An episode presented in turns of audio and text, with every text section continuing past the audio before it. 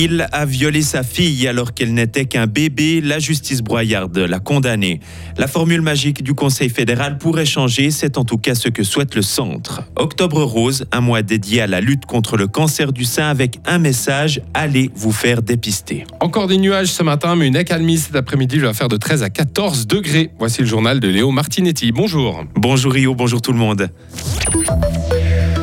Un père incestueux passera bien 15 ans en prison. Le tribunal de la Broye a rejeté hier l'appel de cet homme accusé d'avoir violé sa fille dès, dès, sa naissance. Il avait été reconnu coupable en novembre dernier. Un suivi thérapeutique lui a aussi été prescrit. Enfin, il devra verser 150 000 francs à sa fille pour tort moral. Le Conseil d'État ne doit pas limiter l'influence des organisations syndicales. C'est ce qu'estiment la FEDEL, le SSP et la FOPIS. Ils ont lancé hier un référendum contre le changement du système de représentation des employés au comité de la caisse de pension du canton. Désormais, les représentants du personnel seront élus, euh, et non plus désignés par les syndicats comme c'était le cas jusqu'ici. Les référendaires ont jusqu'au 21 décembre prochain pour réunir 6 les 6000 signatures nécessaires.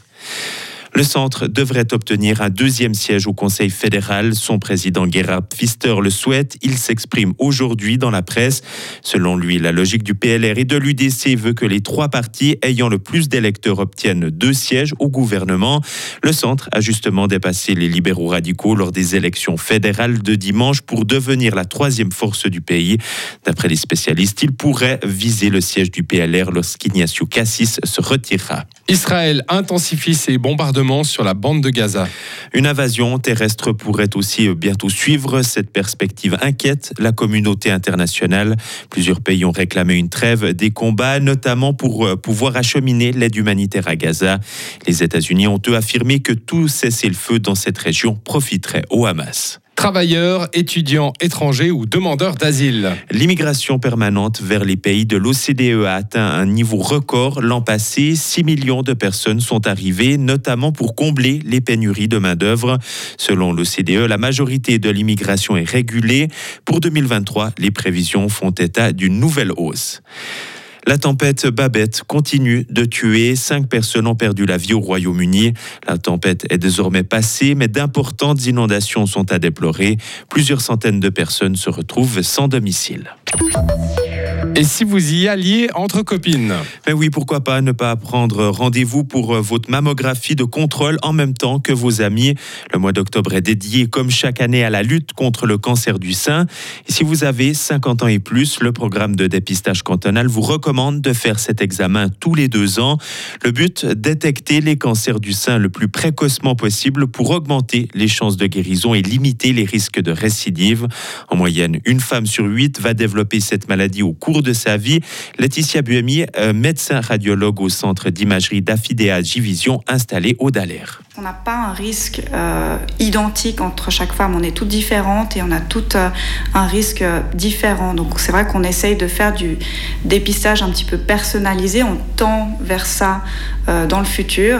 Et c'est là où on travaille étroitement aussi avec les gynécologues parce que une femme qui n'a pas de cancer du sein dans sa famille, pas de symptômes, elle viendra faire son dépistage à partir de 50 ans, versus une dame qui a eu des cancers du sein dans sa famille très jeune. On lui proposera plutôt de faire, euh, de commencer le dépistage avant 50 ans. Est-ce qu'il y a une évolution justement des cas? Est-ce qu'il y en a plus qu'auparavant? Ce que je remarque, c'est qu'on en voit plus euh, chez les patientes plus jeunes. Et honnêtement, je n'ai pas de réponse à vous donner quant à, au pourquoi. Le problème, c'est que le cancer du sein, c'est multifactoriel. Et là, je mets de côté le, cancer du sein génétique. Euh, donc, c'est vraiment multifactoriel et on n'arrive pas à mettre vraiment la, main sur pourquoi ces jeunes femmes développent des cancers euh, jeunes.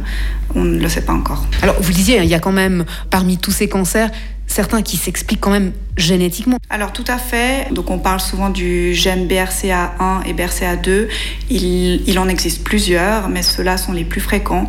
Donc effectivement, ils se transmettent à la descendance et dans ces cas-là, les femmes ont un risque euh, élevé d'avoir un cancer des seins ou même des ovaires. Donc elles ne font pas partie du programme de dépistage conventionnel, mais on va commencer à les dépister très jeunes euh, à partir de 25 ans. Et dans notre éclairage de 7h30, nous tenterons de dédramatiser un peu cet examen, pas toujours confortable, mais nécessaire.